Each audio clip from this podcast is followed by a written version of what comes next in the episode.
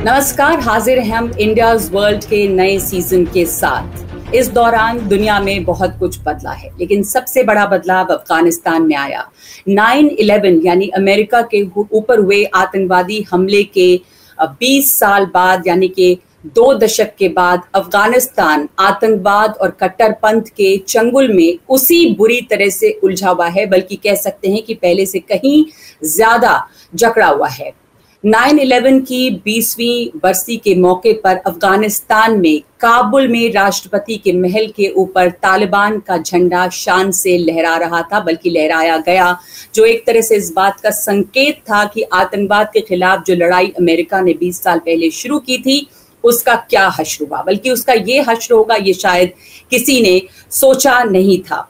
और तालिबान के हाथों, बल्कि तालिबान के ज़रिए, पाकिस्तान के हाथों, अमेरिका की जो नाकामी रही, और अमेरिका को जो नाकामी हाथ लगी, वो बाइडन प्रशासन को, अमेरिका को सालों तक सताएगा, या इसकी जो टीस है, वो चुपती रहेगी। जिस तेज़ी से तालिबान ने अफ़गानिस्तान में काबुल पर जो कब्जा किया है, उसका शायद किसी को अंदाज़ा नहीं था और जिस तरह से अमेरिका तालिबान के रहमो करम पे रह गया, अपने लोगों को वहाँ से निकालने के लिए वो बहुतों को साइगॉन की याद दिला गया। अब वहाँ पर एक नई सरकार है और इस नई सरकार में ऐसे लोग शामिल हैं जो पिछली तालिबान के सरकार में थे, जो एफबीआई की वांटेड लिस्ट में भी हैं।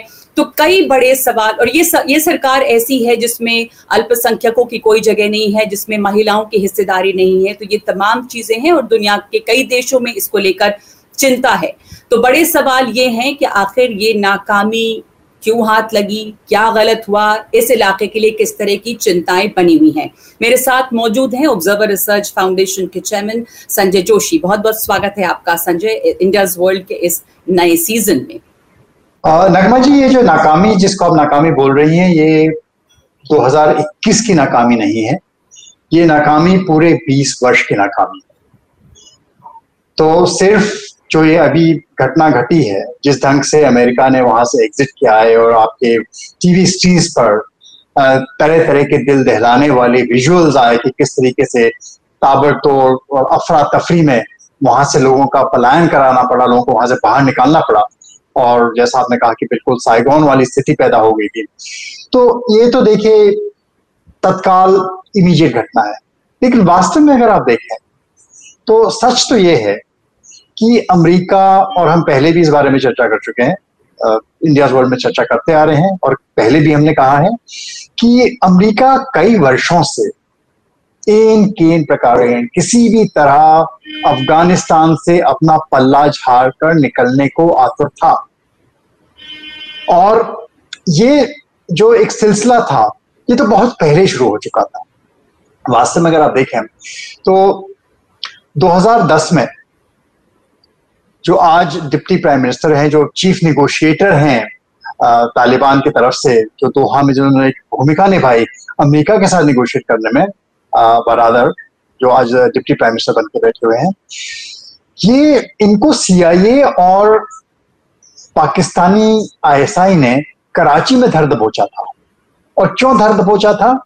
क्योंकि इन्होंने एक निगोशिएशन प्रोसेस हामिद करजाई के साथ तब शुरू किया था कि कैसे तालिबान के साथ बातचीत करके देश में शांति बहाल की जाए। पाकिस्तान कभी नहीं चाहता था कि उसको बाईपास करके कोई भी शांति समझौता कभी अफ़गानिस्तान में हो। और इसलिए उसने इसको पकड़वाया, एक बड़े प्राइज के रूप में अमेरिका के सामने पेश किया। और आदत आपने देखा कि छूटने के बाद यही बरादर आकर के दोहा टॉक्स में सबसे प्रमुख भूमिका निभाते रहे तालिबान की तरफ़ से। और कोशिश चलती रही। बहुत समय से पहले एक आपका पीस काउंसिल भी बना 2015 में उसके साथ भी बातें होती रही। तो किसी भी तरह कोशिश की जा रही थी कि एक समझौता करके जो अमेरिका को एक स्थिति फंस गई थी कि वो एक अफ़गानिस्तान एक ऐसी समस्या बन गया था जो ना निगले बन रहा था ना उगले निकल बन रहा था। किस तरीके से वॉर ऑन टेरर का पूरा एक अफाना शुरू करके फिर एक बात शुरू हो गई थी अगर आप पास को देखें कि ये जो है तालिबान पूरा बुरा नहीं है एक गुड तालिबान भी एक बैड तालिबान और इसको फिर एक स्पिन देने की कोशिश की गई कि अच्छा तालिबान बुरा तालिबान ये सब सब सब आतंकवादी नहीं है। कुछ इसमें अच्छे लोग भी हो सकते हैं उनके साथ हम बात करेंगे उनके साथ समझौता कर सकते हैं। और अगर आप अभी की घटनाएँ देखें तो अच्छे तालिबान और बुरे तालिबान के नाम भी दे दिए गए हैं। तो आयसाइल खोरासान को बुरा तालिबान बता दिया गया है। ये जो है दुश्मन ये हैं और ये तो इनसे बातचीत की जा सकती है की जा सकती है ये जो आज तालिबान बैठा हुआ है इन्होंने हमको बाहर निकलने में कितनी सारी मदद की? ये बात की जाती है। इनके बिना हम निकल नहीं सकते थे। तो ये एक सिलसिला अमेरिका वास्तव में जो ये वॉर अगेंस्ट टेरर था बहुत पहले हार चुका था।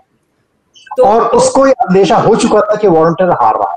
तो कैसे एक एक तरीके से फेस सेविंग डिवाइस जो दोहा पीस टॉक्स हैं वास्तव में एक फेस सेविंग डिवाइस थी अमेरिका के लिए कि कैसे वो अपना पल्ला झाड़ करके यहाँ से बाहर निकले। ठीक उसी प्रकार जैसे कि सोवियत रशिया को यहाँ से बाहर निकलना पड़ा। अमेरिका जिस तरह अपना पल्ला झाड़ कर यहाँ से बाहर निकला संजय जी उसमें ये सवाल उठ रहे हैं कि क्या कोई दूसरा तरीका भी हो सकता था? जिस तरह का ये रिट्रीट था या जैसा एक कहें कि सरेंडर था कि कहीं अफगान फोर्सेस जिनको अमेरिका ने ट्रेन किया था वो इस लायक नहीं थी या उन्होंने किया नहीं कि कहीं कोई रोक नहीं थी और सीधे अफ़गानिस्तान में काबुल के दरवाजे पर आके खड़े हो गए और महल तक पहुँच गए तालिबान बिना किसी प्रतिरोध के। तो क्या कुछ अलग भी हो सकता था? सवाल ये भी उठता है, गलती क्या हुई इस रिट्रीट में? और दूसरा ये कि ये जो तालिबान की बात आपने की गुड और बैड तालिबान की, तालिबान 2.0 की बात हो रही है, वो तालिबान वही है जो पहले था, उतने ही कट्टरपंथी है, महिलाओं के खिलाफ किस तरह से बर्बरता बरत रहे हैं, वो भी दिख रहा है। बुरके में महिलाएँ होंगी यूनिवर्सिटी में नहीं पढ़ सकती हैं, पर्दे के पीछे रहेंगी, ये तमाम चीज़ें, पुराना तालिबान है। तो क्यों कोशिश है उनको अच्छे और बुरे के बीच बांटने की भी? देखिए आपने पूछा, क्या ये किसी दूसरे ढंग से किया जा सकता था? बहुत मुश्किल सवाल है, क्योंकि शुरू से ही नींव जो बातचीत की रखी गई, वही गलत 2004 में आपने एक कॉन्स्टिट्यूशन बनाया। कॉन्स्टिट्यूशन के तहत एक सरकार बनी, अच्छी बुरी जैसी भी बनी, एक प्रक्रिया के तहत बनी। और कुछ ही समय बाद उस सरकार के जितना जो जो सपोर्ट है, सरकार को जो एक नेम कॉलिंग की एक प्रक्रिया है, वो शुरू हो गई। अमेरिका की तरफ़ शुरू हुई दूसरे एलाइज की तरफ़ से शुरू हुई कि ये जो सरकार है, इस पर फेथ लोगों का तो बाद में खत्म हुआ। पहले इन्हीं जो नेटो एलाइज हैं, इन्हीं का फेथ नहीं रहा। तो जब आपके इंस्ट्रूमेंट्स बार बार कहा जाता है कि आज आज बाइडन कहते हैं, सारे उनके, उनकी तरफ़ से बोलते वो कहते हैं कि अफगान आर्मी लड़ी नहीं, वो खड़ी नहीं हुई। वो कैसे लड़ेगी? जब दोहा पीस टॉक्स में घनी सरकार तो बैठी ही नहीं। बार बार बात होती रही कि पीस टॉक्स जो है, उसके बाद इंट्रा अफगान निगोशिएशन होंगे। और तालिबान कह रहा है कि इंट्रा अफगान निगोशिएशन करके वहाँ सरकार का गठन किया जाएगा। लेकिन पूरे पीस टॉक में ये जो इंट्रा अफगान पीस निगोशिएशन है, जो बाकी तथाकथित एक्टर्स अफ़गानिस्तान में जिनको, जिनका योगदान सरकार में होना चाहिए, उनका तो हिस्सा ही नहीं था। तो जो पीस टॉक्स की शुरुआत हुई, ये पीस टॉक शुरू से ही सिर्फ़ विड्रॉल ऑफ़ फॉरेन फोर्सेस इसका मुख्य मकसद था। इसका और कोई मकसद था नहीं। कितने दिन में और तालिबान ने पीस टॉक्स में एक स्ट्रेंथ की पोजीशन एक, एक शक्तिशाली शक्ति के के रूप में इनमें भाग लिया। वो कमज़ोर नहीं थे कमज़ोर दूसरी निगोशिएटिंग साइड थी। जो जो जो एलाइज की साइड थी वो कमज़ोर साइड थी और इन्होंने निगोशिएट किया पोजिशन ऑफ़ स्ट्रेंथ से। इन्होंने अपनी अपनी शर्तें रखी कि अच्छा हम आपको निकलने के लिए रास्ता देंगे, आप जा सकते हो, छोड़ के जा सकते हो। आपके ऊपर हमला नहीं होगा। एक एक ये भी बहुत प्रमुख भूमिका है कि अफ़गानिस्तान में जो भी हो, उससे फ़र्क नहीं पड़ता है। लेकिन अमेरिका पर और अमरीकी फौजों पर तालिबान हमला नहीं करेगा। और वास्तव में उन्होंने दो साल तक कुछ नहीं किया। जो कुछ किया, वो कहते रहे कि ऐसा खोरासान कर रहा है तालिबान तरफ़ नहीं हुआ। और बाहर निकलने में भी अमरीकी सेना पर सीधे कोई भी कोई भी हमला तालिबान द्वारा नहीं किया गया उनको जो एग्जिट है फैसिलिटेट किया गया। तो जो पर्पज निगोशिएशन का था वही गलत था। जब पर्पज निगोशिएशन का गलत है तो जिस स्थिति जो स्थिति आज पैदा हुई है वो और, और जिस तरह का कंफ्यूजन क्रिएट हुआ है आज अफ़गानिस्तान में वो लाजमी है वो तो होना ही था। और जो नई सरकार बनी है उसका स्वरूप सामने आया उसमें पाकिस्तान की छाप है उसमें आईएसआई की छाप है इसलिए आईएसआई की मुखिया फैज हामिद वहाँ पर मौजूद रहे इस सरकार के गठन के दौरान। ऐसे लोग हैं जो एफबीआई की वांटेड लिस्ट में हैं। तमाम कट्टरपंथी पुरानी तालिबान सरकार के लोग इसमें मौजूद हैं। तो कुछ लोग ये भी कह रहे हैं कि क्या अमेरिका ने अफ़गानिस्तान को पाकिस्तान के ज़रिए चीन के हाथों सौंप दिया है? चीन हमेशा से स्वागत करने में भी भी बहुत आगे रहा तालिबान के, और अभी भी आप देखें चीन का रुख। देखिए, पाकिस्तान का दखल अफ़गानिस्तान में हमेशा से उसकी भूमिका प्रमुख रही है, क्योंकि पाकिस्तान अफ़गानिस्तान को हमेशा एक हिंदुस्तान के सर्व भारत के विरोध में काउंटर के रूप में इस्तेमाल कर पाया है। और जो पाकिस्तान की पॉलिसी है, जो अफ़गानिस्तान पॉलिसी है मैं कहूँगा पाकिस्तान की या पाकिस्तानी आर्मी की जो पॉलिसी यहाँ पर हमें भेद करना पड़ेगा। पाकिस्तानी आर्मी के जो जो ध्येय है, वो यही है कि किस तरह से हिंदुस्तान में हमेशा कहीं ना कहीं उत्पाद बनाया जाए, ताकि हिंदुस्तान हिंदुस्तान अपने में ही फंसा रहे, उलझा रहे, और पाकिस्तान को एक अपर हैंड मिल जाए इस इस पूरे द्वंद्व में। तो उनकी जो पूरी अफ़गानिस्तान पॉलिसी है, वो एंटी इंडिया शुरू से रही और बखूबी जो उन्होंने जो उनका ध्येय रहा है शुरू से कि अफ़गानिस्तान में चाहे कुछ भी हो जाए, अफ़गानिस्तान में कोई शांति समझौता, अफ़गानिस्तान में कोई सरकार बिना पाकिस्तान की मध्यस्थता के नहीं बननी चाहिए और नहीं बन सकती है। तो जैसा मैंने कहा, जब जब 2010 में निगोशिएशन शुरू हुआ था पीस का, तब पाकिस्तान ने एक चाल चल करके इंश्योर किया कि कोई डायरेक्ट निगोशिएशन नहीं होगा। अगर आप दोहा में भी देखें क्या हुआ पाकिस्तान ने बहुत अहम भूमिका निभाई है और सिर्फ़ अमेरिका के लिए नहीं। पाकिस्तान ने जितने अदर जित, जितने बाकी देश हैं जो दोहा पीस टॉक्स में भाग ले रहे थे चाहे रूस के प्रतिनिधि आए हों चाहे चीन के प्रतिनिधि आए हों सबके लिए जो इंटरल्यूक्यूटर बन रहा था पीच का वो पाकिस्तान बनता था। तो पाकिस्तान का आगे भी समस्या भारत के लिए है पाकिस्तान का आगे भी उद्देश्य यही होगा कि अफ़गानिस्तान में जो भी हो वो आईएसआई और पाकिस्तान की जो सेना है, उसके माध्यम से हो उनका कंट्रोल रहे। तो ये ये बड़ी समस्या है जो हमारे सामने आने वाली जिस, जो सरकार सामने आई है, जिस तरह का स्वरूप है, हम ये भी जानते हैं कि तालिबान में अंदर खाने काफ़ी लड़ाई भी है, टकराव भी है। अलग अलग जो गुट हैं, चाहे वो कांधार गुट हो, वो हकानी गुट हो, आपस में किस तरह से लड़ाई कर रहे हैं और कहा जा रहा है कि ये एक अस्थाई सरकार है अभी।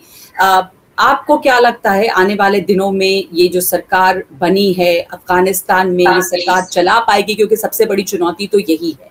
और दूसरी ये भी है कि दुनिया के देशों को अब चिंता होने लगी है। जब बातचीत का दौर चल रहा था तो हम जानते हैं कि भारत को इसमें से बाहर रखा गया था। वहाँ ईरान मौजूद था, वहाँ पाकिस्तान मौजूद था। लेकिन अब रूस को मध्य एशिया की चिंता सताने लगी है। हाल के दिनों में रूस के बड़े अधिकारी, अमेरिका में सीआईए अधिकारी यहाँ पे आए और अब इस इलाके की चिंता रूस को भी सता रही है।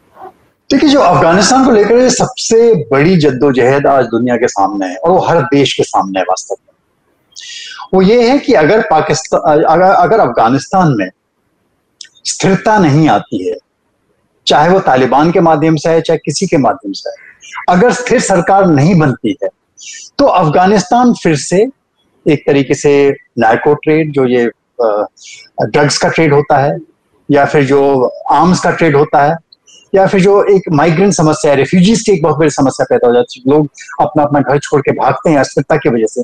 इन सब का अड्डा बन करके दूसरे आसपास के अड़ोस पड़ोस के देशों में अस्थिरता लाने की पूरी गुंजाइश है। और अफ़गानिस्तान में कई तरीके की अन्य जो जो एक्टर्स हैं जैसे कि इस्लामिक स्टेट है, उसको पैर जमाने का अच्छा मौका मिल जाता है। तो एक अस्थिर अफ़गानिस्तान किसी के लिए भी चाहे वो रूस है चाहे वो भारत है चाहे वो पड़ोसी देश ईरान है चाहे कोई भी देश हो किसी के भी हित में नहीं है। तो सबका सबको सबकी चिंता होना इस, इसमें आप देखेंगे सब सब चिंतित हैं जो आपने सही बात की। वास्तव में इसलिए चिंतित हैं क्योंकि एक अनस्टेबल अफ़गानिस्तान सबके लिए बहुत बड़ी थ्रेट बन जाता है। जो दूसरी समस्या है हम्म। कि अगर तालिबान के माध्यम से स्थिरता आती भी है तो कितने समय के लिए आती है और किस प्रकार की स्थिरता आती है? तालिबान खुद कितना अपने आप को पाकिस्तान के चंगुल से बाहर निकाल सकता है? आपने सही बोला कि हाँ तालिबान के अंदर अपने भी फैक्शन हैं। वो वास्तव में अगर आप देखें तो एक, कई सारे उसमें ट्राइबल कॉन्फ्लिक्ट्स हैं, कई सारे एथनिक कॉन्फ्लिक्ट्स हैं जो अफ़गानिस्तान में पेश किए हुए हैं। तो तालिबान में और दूसरा जो बड़ा इस वक्त कॉन्फ्लिक्ट है वो है एक मिलिट्री लीडरशिप में और एक पोलिटिकल लीडरशिप में। जो बिल्कुल साफ़ तौर पे जब आप इस सरकार के फॉर्मेशन की जो जो कार्रवाई है उसको देखते हैं उससे स्पष्ट होता है। वहाँ भी एक कॉन्फ्लिक्ट है कि जो दोहा में जो लोग बैठ करके बात किए जो फाइव स्टार होटल में रह करके अमेरिका से बात करते थे वो वो प्रमुख उनको प्रमुखता देनी चाहिए या फिर जिन लोगों ने खंदकों में रह करके अमरीकी फौज से लोहा लिया और अमरीका को पिछाड़ करके बाहर भगा दिया और एक जो, जो तालिबान का नैरेटिव जो उनका कहना है कि उन्होंने अमरीका को बाहर भगाया और अमरीका ने जो एक एक कठपुतली सरकार वहाँ पे करप्ट, कठपुतली सरकार बना रखी थी, उसको भी वहाँ से दफ़ा किया तो उनको प्रमुखता मिलनी चाहिए। तो ये द्वंद तालिबान में चलता रहे, चलता रहेगा, और दोनों स्थितियों में परेशानी की बात है अगर स्थिर सरकार मिलती है तो किस प्रकार की मिलेगी? उसमें महिलाओं का क्या योगदान रहेगा? उसमें वास्तव में जिस प्रकार के कानून आएँगे, जिस प्रकार के ह्यूमन राइट्स के इश्यूज़ हैं वो उनका भविष्य क्या होगा? तो ये सारी समस्याएँ दोनों स्थिति में इसलिए अफ़गानिस्तान में भविष्य किस तरफ़ क्या मोड़ लेता है, किस तरफ़ जाता है, दोनों ही स्थितियों में चिंता की बातें हैं, उसको मॉनिटर करना, उसको देखना हर देश के लिए अत्यंत ज़रूरी जी, और अब अफ़गानिस्तान इस्लामिक अमीरात बन चुका है। अब हम ये बात कर रहे हैं कि तालिबान में भी एक तरह से फ़र्क करने की कोशिश हो रही है, और अब इस्लामिक स्टेट खुरासान जो है वो एक बुरे आतंकवादी के तौर पे पेश किए जा रहे हैं। तालिबान अच्छे बन रहे हैं। पर ये जो अभी यहाँ पे डेवलपमेंट्स हुई हैं, और जैसे तालिबान ने सत्ता पे कब्जा किया है, और अमेरिका को एक तरह से शिकस्त हार, उसके हाथ लगी है। इससे तमाम आतंकी गुट, कोई भी एक दूसरे से बहुत अलग नहीं है। आपको लगता है उनको बल मिलता है और ये पूरा इलाका जो है, वो ग्लोबल वैश्विक आतंकवाद के का एक और गढ़ बनता जाएगा और मजबूती मिलेगी क्योंकि हौसले अलग अलग गुटों के इस समय ज़ाहिर तौर पे काफ़ी बुलंद होंगे। देखिए, अंततः जो सबसे ज़्यादा नुकसान होगा, वो होगा अफगानियों का। इसमें जो सबसे ज़्यादा जिस, जिसको कष्ट झेलना पड़ेगा वो वहाँ की जनता है। और आज भी अगर एक जो दूसरी एक बड़ी समस्या विश्व के सामने खड़ी हो रही है एक तरफ़ से एक तरफ़ से आप देखते हैं कि जितनी एड प्रोग्राम्स हैं ह्यूमैनिटेरियन एड प्रोग्राम्स हैं या जो अफ़गानिस्तान की जो इकोनॉमिक एड की पूरी एक एक सिलसिला खड़ा हो गया था बहुत सारा पैसा लोगों ने इसमें लगाया था पूरे देश में लगाया था उस पर एकाएक रोक लग गई। इस सब की वजह से जो सबसे ज़्यादा खामियाजा भुगतना पड़ रहा है वो अफगान की जनता को है। अब अफगान की जनता पर इसका क्या रिएक्शन होता है? हम्म। क्या इस सब की वजह से उसमें से कई लोग और अधिक कट्टरपंथी होकर के इस्लामिक स्टेट की तरफ़ चले जाते हैं? बोलते हैं तो अगर ठीक है तालिबान हमको नहीं कुछ अगर सहारा दे सकता है तो हम कहीं और चले जाएँ ऐसा भी हो सकता है। तो कई प्रकार की समस्याएँ आती हैं। तो दुनिया के सामने समस्या वाकई में जटिल है। कि इसको कैसे हैंडल किया जाए? इनको किस हद तक मॉनिटर करके कंट्रोल करके, कितना सहारा दिया जाए और किस प्रकार की सरकार, किस प्रकार से नज किया जाए, धक्का दिया जाए कि कैसी सरकार यहाँ पर कायम होनी चाहिए? खतरा दोनों तरफ़ से बहुत ज़्यादा है। जो जो जो मूल, जो जिस सरकार का जो स्वरूप दिखता है, उससे स्पष्ट हो रहा है कि जैसा आपने कहा, इसकी दिशा बहुत ज़्यादा, मैं कहूँगा कि इसके बारे में ऑप्टिमिस्टिक हम नहीं हो सकते कि किस दिशा में ये लोग आगे बढ़े। तो चाहे ये सरकार रहती है चाहे वहाँ अस्थिरता आती है दोनों स्थितियों में आसपास के देशों के लिए भारत के लिए एक एक समस्या है। जी जी। सिर्फ़ एक पार्टी जो इससे खुश होती है जिसका एक पार्टी ने दो पार्टी जिनके लिए ये स्थिति अच्छी है वो है पहला पाकिस्तान की आर्मी और आईएसआई। उसके लिए अफ़गानिस्तान में स्थिरता का उपयोग है। और उपयोग जैसा मैंने कहा, यही है। उसका उपयोग करके वो भारत के लिए कहीं ना कहीं समस्या क्रिएट कर सकते और दूसरी है इस्लामिक स्टेट खुद। पर समस्या ये अगर इस्लामिक स्टेट वहाँ पर अपनी पैर बढ़ाता है तो फिर खतरा पाकिस्तान के लिए पैदा हो जाता है। तो वास्तव में लॉन्ग टर्म में ना पाकिस्तान के इंटरेस्ट में है, कि इस प्रकार के इस्लामिक स्टेट जैसी गतिविधियाँ अफ़गानिस्तान में स्थापित हो। लेकिन पाकिस्तानी आर्मी कितना इस बात को मानती है, कितना इसमें सहयोग करने को तैयार है एक बहुत बड़ी समस्या है। हमने आज तक देखा कि उन्होंने इसका बहुत उपयोग सिर्फ़ एक ही काम के लिए किया है कि कैसे अफ़गानिस्तान पर अपना वर्चस्व बनाए रखें और कैसे वे अफ़गानिस्तान के दरबान बने रहें ताकि कोई भी अफ़गानिस्तान में कुछ भी उनकी इजाज़त के बिना ना कर पाए। तो अगर यही पॉलिसी रहेगी तो अफ़गानिस्तान को इसका सबसे ज़्यादा नुकसान होगा। बिल्कुल अफ़गानिस्तान और अफ़गानिस्तान की जो जनता है उसको इसका सबसे ज़्यादा नुकसान होगा। मौजूदा हालात में अगर ये लगे कि इससे इससे पाकिस्तान को फ़ायदा हो रहा है तो हो सकता है लेकिन जैसा संजय जी कह रहे हैं कि लंबे समय में ये पाकिस्तान के लिए खुद भी एक खतरा बन सकता है अगर अफ़गानिस्तान अस्थिर रहे पर चिंता दोनों हाल में है। अगर तालिबान की जैसी सरकार वहाँ पर स्थिरता देती है तो भी अफगानी जनता के लिए एक चिंता की बात है क्योंकि इसमें न ही अल्पसंख्यकों की भागीदारी है, ना ही महिलाओं की भागीदारी है और हम अफ़गानिस्तान की सड़कों पर अफ़गानिस्तान की बहादुर महिलाओं के विरोध प्रदर्शन देख रहे हैं। कुछ विरोध जो है वो नॉर्दर्न अलायंस द्वारा पंची घाटी में हो रहा है, लेकिन सड़कों पर काबुल की महिलाएँ नज़र आ रही हैं। और जिस तरह की अस्थिरता इस क्षेत्र में फैली है तो भू राजनीति के लिए बड़ी चिंता है और पड़ोसियों के लिए बड़ी चिंता है। भारत के लिए बड़ी चिंता है। क्या है भारत की चिंताएँ? ये हम इंडियाज वर्ल्ड के अगले एपिसोड में इस पर चर्चा करेंगे। इस एपिसोड के लिए मैं इतना ही। धन्यवाद।